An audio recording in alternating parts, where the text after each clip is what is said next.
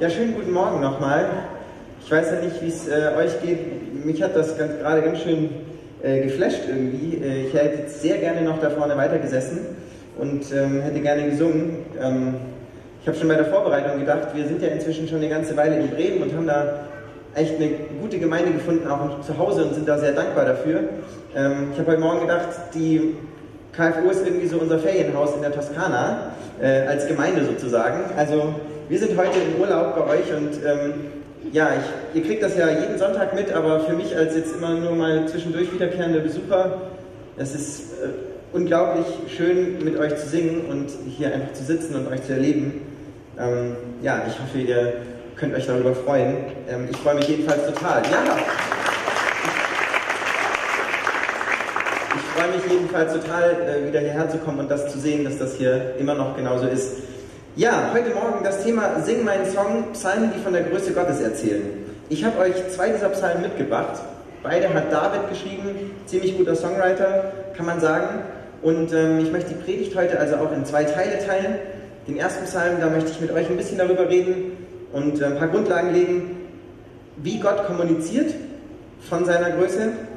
Und im zweiten Teil wollen wir dann an dem zweiten Psalm uns angucken, wie das konkret für euch und für mich in unserem alltäglichen Leben ja, ganz real und ganz alltäglich werden kann. Der erste Psalm, den ich euch mitgebracht habe, hat den wahnsinnig klangvollen Namen Psalm 19. Wahnsinn, ne? Gut, das wird ihm nicht so ganz gerecht inhaltlich, wie ich finde. Deswegen lese ich ihn euch vor und eigentlich müsste man ihn ja natürlich singen. Aber da die Melodien in der Bibel leider nicht mit festgehalten sind und ich zweitens ein sehr unbegabter Sänger bin, lese ich ihn euch vor. Ich würde euch Mut machen, den trotzdem so als Gedicht, als Song zu verstehen, und ich versuche euch den so vorzutragen. Ein Psalm Davids vorzusingen. Die Himmel erzählen die Ehre Gottes und die Feste verkündigt seiner Hände Werk. Ein Tag sagt's dem anderen und eine Nacht tut's der Kund der anderen. Ohne Sprache und ohne Worte, unhörbar ist ihre Stimme. Ihr Schall geht in alle Lande und ihr Reden bis an das Ende der Welt. Er hat der Sonne ein Zelt am Himmel gemacht. Sie geht heraus wie ein Bräutigam aus seiner Kammer und freut sich wie ein Held, zu laufen ihre Bahn. Sie geht am einem Ende des Himmels und läuft um bis wieder an sein Ende. Und nichts bleibt vor ihrer Glut verborgen. Das Gesetz des Herrn ist vollkommen und erquickt die Seele. Das Zeugnis des Herrn ist gewiss und macht den Unvollständigen weise. Die Befehle des Herrn sind richtig und erfreuen das Herz. Die Gebote des Herrn sind lauter und erleuchten die Augen. Die Furcht des Herrn ist rein und bleibt ewiglich. Die Rechte des Herrn sind Wahrheit, allesamt gerecht. Sie sind köstlicher als Gold und viel feines Gold. Sie sind süßer als Honig und Honig sein. Auch lässt ein Knecht sich durch die warnen, und wer sie hält, der hat großen Lohn. Wer kann merken, wie oft er fehlet? Verzeihe mir meine verborgenen Sünden. Bewahre auch deinen Knecht vor den Stolzen, dass sie nicht über mich herrschen. So werde ich ohne Tadel sein und rein bleiben von großer Missetat. Lass dir wohlgefallen die Rede meines Mundes und das Gespräch meines Herzens vor dir, Herr, mein Fels und mein Erlöser. Ihr habt es vielleicht, als ihr das Thema des heutigen Morgens gelesen habt, schon geahnt. Was könnte man besser zur Hand nehmen, wenn man über die Größe Gottes spricht, als den Himmel, als die Gestirne, als das Universum? Und David muss es genauso gegangen sein. Der Himmel und das Universum war damals in weniger Konkurrenz zu Fernsehen und Kino als heute. Und man kann sich vorstellen, wenn man da so mit weniger Beleuchtung um sich herum nachts sitzt und Songs schreibt, ich glaube, das hat den guten David aus den Socken gehauen. Und deswegen hat er auch einen Song geschrieben, der über die Himmel und ihre Größe spricht. Was können wir aus diesem Psalm 19 lernen, wie Gott sich uns offenbart? Ich möchte mich auf die ersten 4 Verse konzentrieren und ich glaube, dass wir da 4 kleine Arten oder 4 Eigenschaften von Gottes Kommunikation erkennen können. Die erste aus Vers 3. Ein Tag sagt's dem anderen und eine Nacht tut's kund der anderen. Sehr einfache Erkenntnis hier, ihr braucht keine Angst haben, das ist wirklich leicht zu verstehen. Ganz einfach, Gott kommuniziert ständig. Tagsüber sagt es die Sonne, nachts sehen wir es an den Gestirnen am Mond. Ein Tag sagt zum anderen, eine Nacht der anderen. Gott spricht die ganze Zeit. Und die Natur, oder wie ich lieber sage, die Schöpfung flüstert nicht etwa, die schreit. Sie schreit nur so von Gott. Und ich glaube, wer schon mal in einem Planetarium gewesen ist, war schon jemand im Planetarium? Wer noch nicht da war, ich empfehle das sehr. Da bekommt man das Ganze so ein bisschen näher gebracht und so einzelne Sternbilder erklärt und so. Und man kann da richtig die Ehrfurcht im Raum spüren, wenn man da drin sitzt. Das Komische ist nur, wenn man dann rausgeht und so hochguckt und das Ganze ist ungefähr 7 Millionen Mal so groß, direkt über einem 360-Grad-Realkino, dann flasht uns das irgendwie, also mich zumindest, eher weniger als im Planetarium. Und da habe ich mich gefragt, warum ist das so? Warum redet die Schöpfung die ganze Zeit und wir kriegen davon so wenig mit? Und ich glaube, dass das ein Problem dieser Erde ist. Ich glaube, das Problem haben wir in allen Bereichen unseres Lebens. Vielleicht ist es dir schon mal aufgefallen, wenn der erste Schnee fällt im Winter, wow, Wahnsinn, in den Nachrichten, alle sind total begeistert, der erste Schnee. Und 2 Wochen später ist das für uns kratzen, den Gehweg freimachen, nervt beim Autofahren, total langweilig. Und irgendwie geht es uns doch mit allem so, oder? Wir müssen immer aufpassen, dass wir nicht zu viel des Guten kriegen, wie man so ja schön sagt, zu viel des Guten, weil wir es sonst gar nicht mehr wahrnehmen.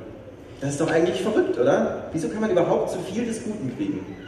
Ich glaube, dass es ein Problem ist auf dieser Erde und dass wir uns dessen bewusst sein müssen, dass wir da, ja, ich möchte mal sagen, eingeschränkt sind. Wir können auf der Erde etwas Schönes nicht gleichmäßig die ganze Zeit genießen. Und das ist ein Problem, weil Gott ist die ganze Zeit gleichmäßig schön und die Schöpfung ist die ganze Zeit gleichmäßig schön, nur unsere Wahrnehmung ist ziemlich getrübt. Und ich möchte mich dabei, und ich hoffe, ihr könnt das mit mir tun, auf den Himmel freuen. Weil ich kann mir nicht vorstellen, dass wir im Himmel, vielleicht kennst du dieses Gefühl, aber dass wir im Himmel sitzen und in der Bibel steht geschrieben, dass wir im Himmel in einem durch den Herrn preisen werden. Und da sagst du dir vielleicht, boah, echt in einem durch, ewig? Das kann ja wohl nicht wahr sein, da habe ich aber gar keine Lust drauf. Ich glaube aber nicht, dass die Engel jetzt oben im Himmel sind, die das schon machen und die ganze Zeit sagen, oh Mann, müssen wir heute schon wieder echt Gott preisen, Mann, ey, den ganzen Tag. Nee, ich glaube, das ist etwas, was uns auf der Erde beschränkt und was im Himmel weg sein wird. Wir werden im Himmel nie zu viel des Guten bekommen. Und wir werden uns im Himmel jeden Tag über Gott freuen können. Nur mal so im Hinterkopf behalten. 2. Punkt aus dem Psalm. Die Schöpfung spricht sichtbar und nicht hörbar. Vers 4. Ein Tag sagt es dem anderen und eine Nacht tut es kund der anderen. Ohne Sprache und ohne Worte, unhörbar ist ihre Stimme. Das heißt, die Schöpfung spricht nicht durch Worte. Habt ihr wahrscheinlich auch schon mal gemerkt. Und jetzt könnte man ja sagen, vielleicht ist David nur Fan von Gucken und nicht so von Hören. Aber das stimmt nicht. David ist auch ein riesiger Fan von Gottes Wort. Das sagt er auch später in dem Psalm. Deine Gesetze sind wunderbar und köstlicher als Gold. Das ist ihm also sehr viel wert. Und trotzdem begeistert ihn auch dieses Visuelle. Und ich glaube, wir sind in einem Zeitalter, wo wir ganz schön viel Visuelles kriegen. Multimedial, immer alles. Ihr habt mich hier auf der Leinwand und wenn der Beamer ausfällt, ging es mir gerade auch so, kriegen wir ganz schön Herzklopfen. Was machen wir jetzt ohne Beamer?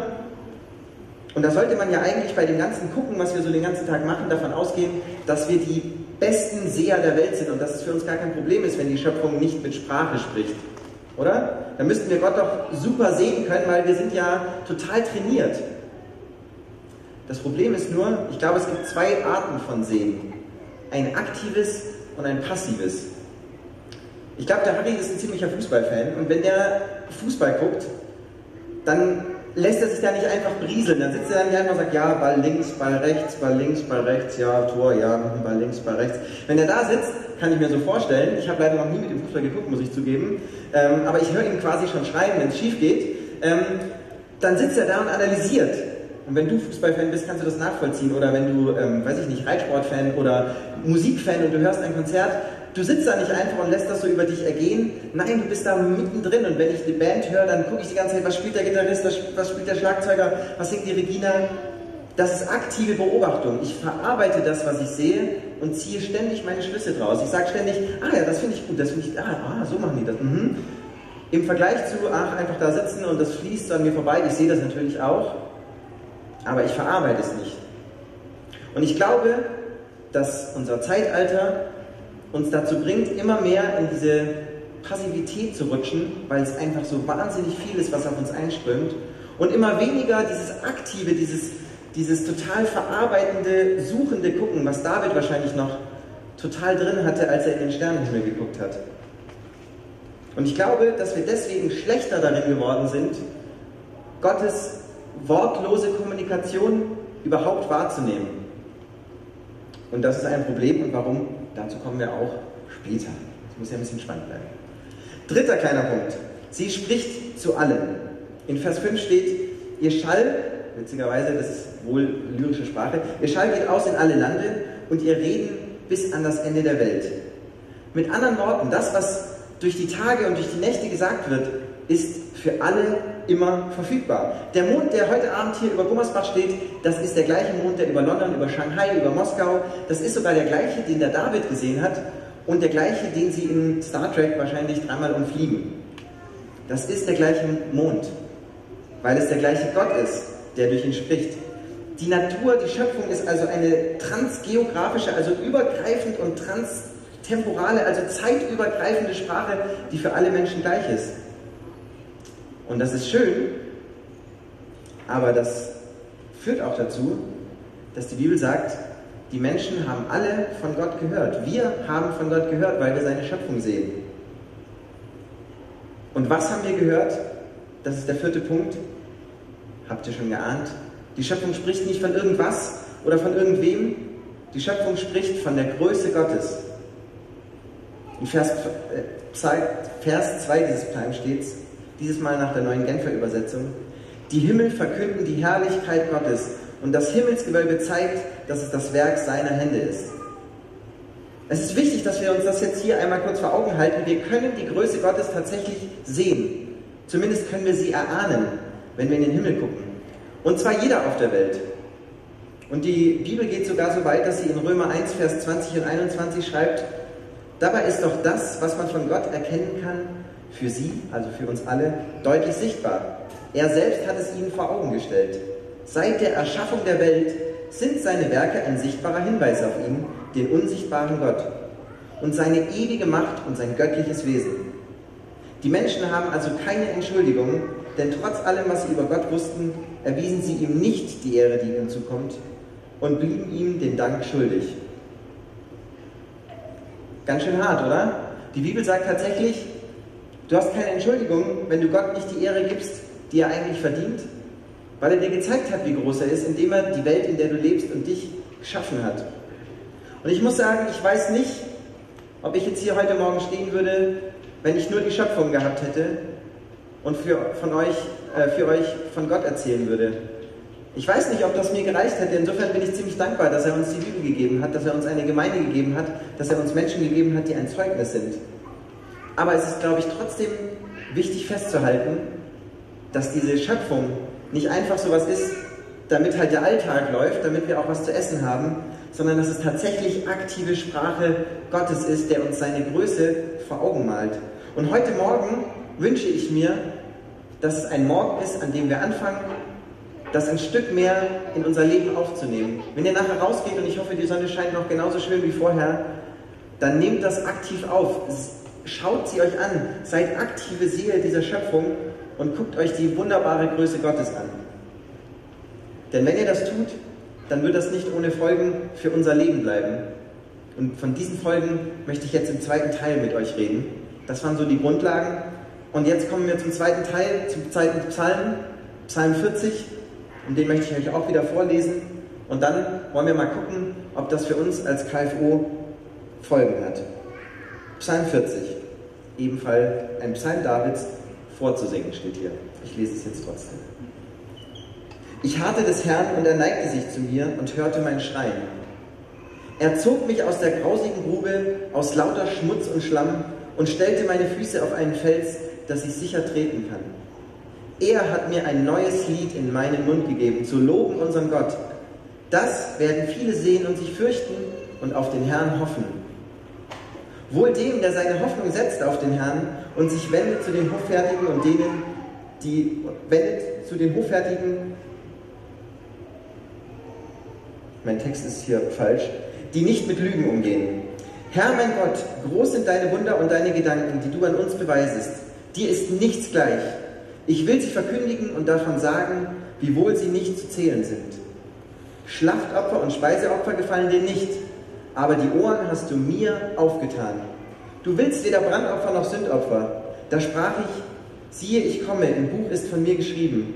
Deinen Willen, mein Gott, tue ich gern und dein Gesetz habe ich in meinem Herzen. Ich verkündige Gerechtigkeit in der großen Gemeinde. Siehe, ich will mir meinen Mund nicht stopfen lassen, Herr, das weißt du. Deine Gerechtigkeit verberge ich nicht in meinem Herzen. Von deiner Wahrheit und von deinem Heil rede ich. Ich verhehle deine Güte und Treue nicht vor der großen Gemeinde. Du aber, Herr, wolltest deine Barmherzigkeit nicht von mir wenden. Lass deine Güte und Treue alle Wege mich behüten. Denn es haben mich umgeben Leiden ohne Zahl. Meine Sünden haben mich ereilt, ich kann sie nicht überblicken. Ihrer sind mehr als Haare auf meinem Haupt, was bei mir nicht besonders schwer ist, und mein Herz ist verzagt. Lass dir es gefallen, Herr, mich zu erretten. Eile, Herr, mir zu helfen. Schämen sollen sich und zu Schanden werden, die mir nach dem Leben trachten, mich umzubringen. Es sollen zurückweichen und zu Schanden werden, die mir mein Unglück gönnen. Sie sollen in ihrer Schande erschrecken, die über mich schreien, da, da. Lass deiner sich freuen und fröhlich sein alle, die nach dir fragen. Und die dein Heil lieben, lass alle Wege sagen, der Herr sei hoch gelobt. Denn ich bin arm und elend, der Herr aber sorgt für mich. Du bist mein Helfer und mein Retter. Mein Gott, säume doch nicht. Psalm 40. Und bevor ich weiter darauf eingehe, habe ich euch ein Bild mitgebracht. Können wir das mal sehen? Aha. Was ist das Ungewöhnliche an diesem Bild? Ja, Pyramiden und noch was. Genau, dieser Punkt da oben rechts. Noch einmal, ja, der da. Der ist ungewöhnlich, der gehört nämlich nicht an den Firmament. Ich hätte es auch nicht so gleich gewusst, aber das ist ein Komet. Und zwar der Komet Hale-Bopp, der 1997 unseren Nachthimmel geschmückt hat. Wahrscheinlich können sich einige noch daran erinnern. Und während ihr ihn so sieht, ist er ungefähr 200 Millionen Kilometer von uns entfernt und rast mit gemütlichen 44.000 Kilometern pro Sekunde durch den Nachthimmel. Dieser Komet hat auf der Erde einiges an Wirkung hervorgebracht. Wahrscheinlich, weil es der erste Komet war, bei dem das Internet so richtig funktioniert hat und alle waren dabei, alle Medien waren dabei. Und von totaler Begeisterung bis zu massenhaften Selbstmord einer Sekte ist alles passiert, wegen dieses Kometens. Und jetzt fragt ihr euch wahrscheinlich, was hat dieser Komet mit dem Psalm zu tun? Im Psalm 40, Vers 17 steht: Lass deiner sich freuen und fröhlich sein alle, die nach dir fragen. Und die dein Heil lieben, lass alle Wege sagen, der Herr sei hoch gelobt. Man könnte auch übersetzen, groß gemacht. Jetzt habt ihr ja gesehen, dieser Punkt da eben am Horizont, der war ziemlich klein. Und jetzt gibt es zwei Möglichkeiten, um etwas groß zu machen, wie es hier im Psalm steht, um den Herrn groß zu machen, um irgendetwas groß zu machen. Die eine Möglichkeit ist ein Mikroskop. Ein Mikroskop, das wisst ihr, benutzt man, um etwas, was winzig klein ist, so groß zu machen, dass wir es mit unseren Augen überhaupt erkennen können. Die zweite Variante ist ein Teleskop.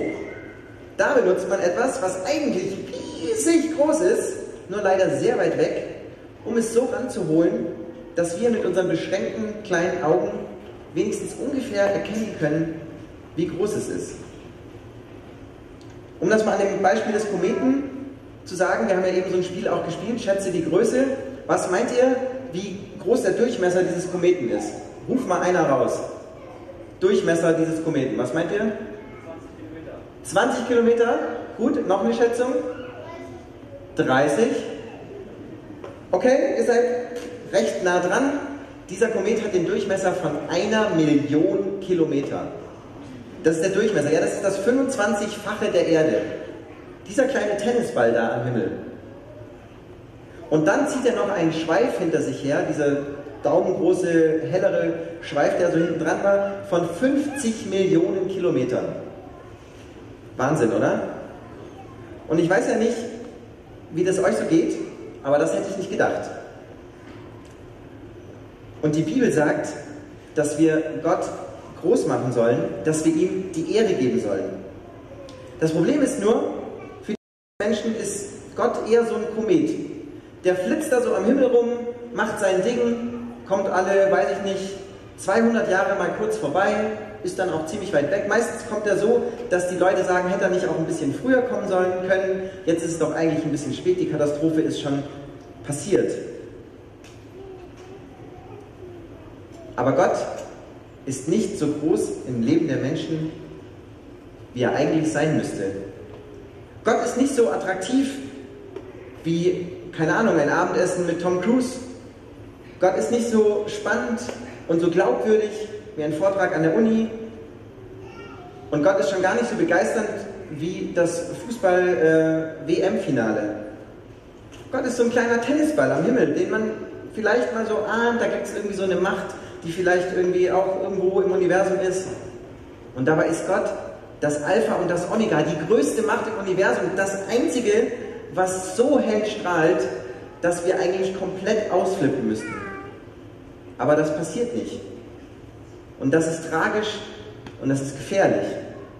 Tragisch ist es deshalb, weil ich glaube, dass wir alle dafür geschaffen sind, uns an Gott zu freuen. Unser Leben hier soll erfüllt sein von der Freude Gottes und wir sollen ihn loben. Das ist unsere Bestimmung. Und es ist gefährlich, weil die Bibel sagt, dass Gottes Zorn auf denen ruht, die ihm nicht die Ehre geben, die er eigentlich verdient hätte. In Römer 3, Vers 23 steht, denn alle haben gesündigt und ihr Leben kommt Gottes, denn in ihrem Leben kommt Gottes Herrlichkeit nicht mehr zum Ausdruck und dass sie für gerecht erklärt werden, beruht auf seiner Gnade. So schwer wiegt unsere Ignoranz, so schlimm ist das, wenn wir Gottes Größe nicht wirklich erkennen, dass wir seinen Sohn brauchen, damit wir überhaupt gerettet werden können. Wir sind von seiner Gnade abhängig, weil unsere Ignoranz seiner Größe gegenüber so schwer wirkt.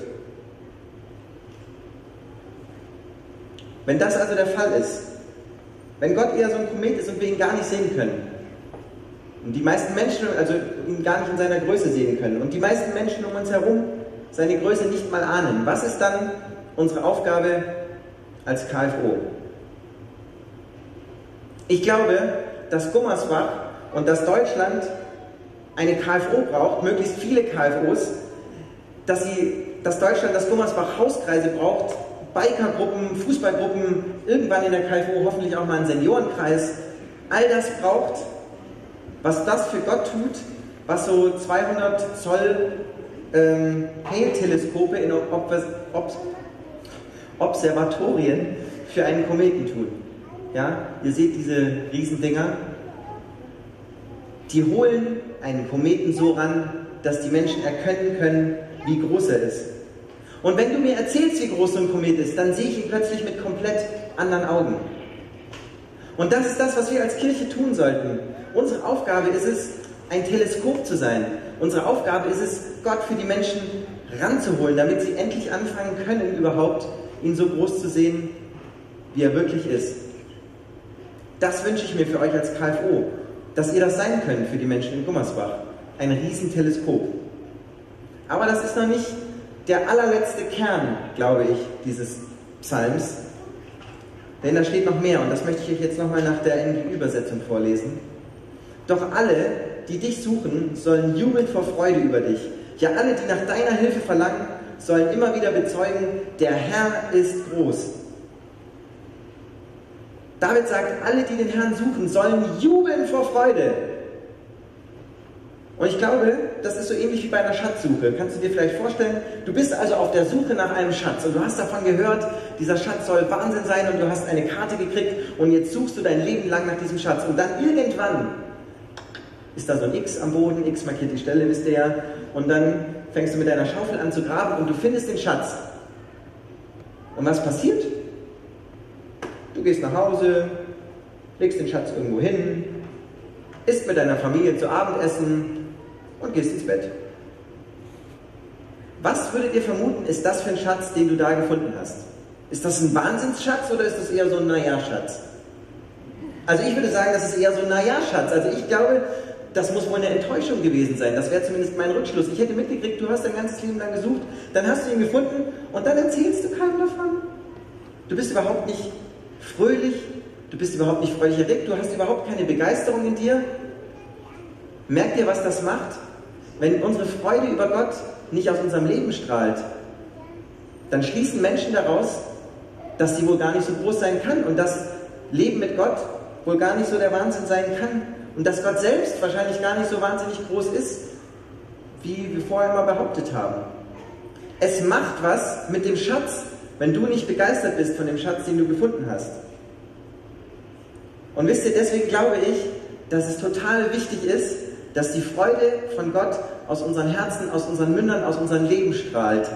Deswegen glaube ich, dass das unsere zentrale Aufgabe ist. Nicht, weil Gott das so dringend braucht, dass wir uns immer über ihn freuen zur Selbstbestätigung, um sein Ego aufzubauen, sondern ich glaube, Gott hat uns das als Aufgabe für unser Leben gegeben, weil er genau weiß, wenn unsere Freude über Gott aus unserem Leben strahlt und wenn ihr rausgeht und durch Gummersbach lauft und ihr könnt nicht anders, als zu sagen, ja, Halleluja, der Herr hat mich gerettet, dann ist das ein Teleskop für die Menschen und sie können in diesem Moment sehen, was Gott für große Sachen in eurem Leben gemacht hat. Wenn du also zeigen willst, dass Gott eben nicht nur so ein kleiner Tennisball am Himmel ist, der ab und zu mal vorbeirauscht mit wahnsinniger Geschwindigkeit und mit dem Leben gar nichts zu tun hast, dann freu dich über ihn. Ein amerikanischer Pastor, den ich sehr mag, hat mal gesagt, Gott wird dann am meisten durch uns geehrt, wenn wir am glücklichsten durch ihn sind. Gott wird dann am meisten durch uns geehrt, wenn wir am glücklichsten durch ihn sind. Und ich glaube, das stimmt. Ich glaube, wir können Gott gar keine größere Ehre geben, als wenn wir sagen, Herr, du hast mein Herz glücklich gemacht. Du hast mich gerettet. Du hast mir meine Sünden vergeben. Du hast mich auf einen sicheren Fels gestellt und mich aus meinen Ketten befreit. Und damit komme ich zum allerletzten kleinen Punkt für die heutige Predigt. Das Thema ist ja, sing meinen Song. Und ihr habt es wahrscheinlich vorher schon gemerkt, als ich diesen Psalm gelesen habe. Ich habe mich sehr darüber gefreut, dass in diesem Psalm tatsächlich David von einem neuen Song redet, den wir singen sollen. Und zwar steht das in Vers 3 und 4. Er zog mich aus der grausigen Grube, aus lauter Schmutz und Schlamm und stellte meine Füße auf einen Fels, dass ich sicher treten kann. Er hat mir ein neues Lied in meinen Mund gegeben, zu loben unserem Gott. Das werden viele sehen und sich fürchten und auf den Herrn hoffen. Merkt ihr es, da steht genau das. Er hat uns ein neues Lied gegeben in unseren Mund. Und wenn wir davon singen, dann werden viele Menschen ihn erkennen, werden ihn fürchten. Das ist so ein Bibeldeutsch für, sie werden seine Größe erkennen. Also Ehrfurcht haben vor ihm. Nicht Angst, sondern Ehrfurcht. Und sie werden ihre Hoffnung auf den Herrn setzen. Der neue Song, den du singen kannst, ist wie ein Spiegel für die Größe Gottes in deinem Leben. Und deswegen ist diese Freude am Herrn so zentral für die KfO, so wichtig, weil sie die Evangelisation schlechthin ist. Ich glaube, ihr könnt nichts Besseres tun für die Menschen um euch herum, als wenn ihr diesen neuen Song singt und ihn nach Gummersbach tragt, davon zu singen, dass der Herr euch gerettet hat. Und wir hören jetzt ein Vortragslied, was sehr gut passt. Und ja, wenn ihr heute hier rausgeht, dann würde ich sagen, singt seinen Song und macht ihn groß und macht es laut in Gummersbach. Amen.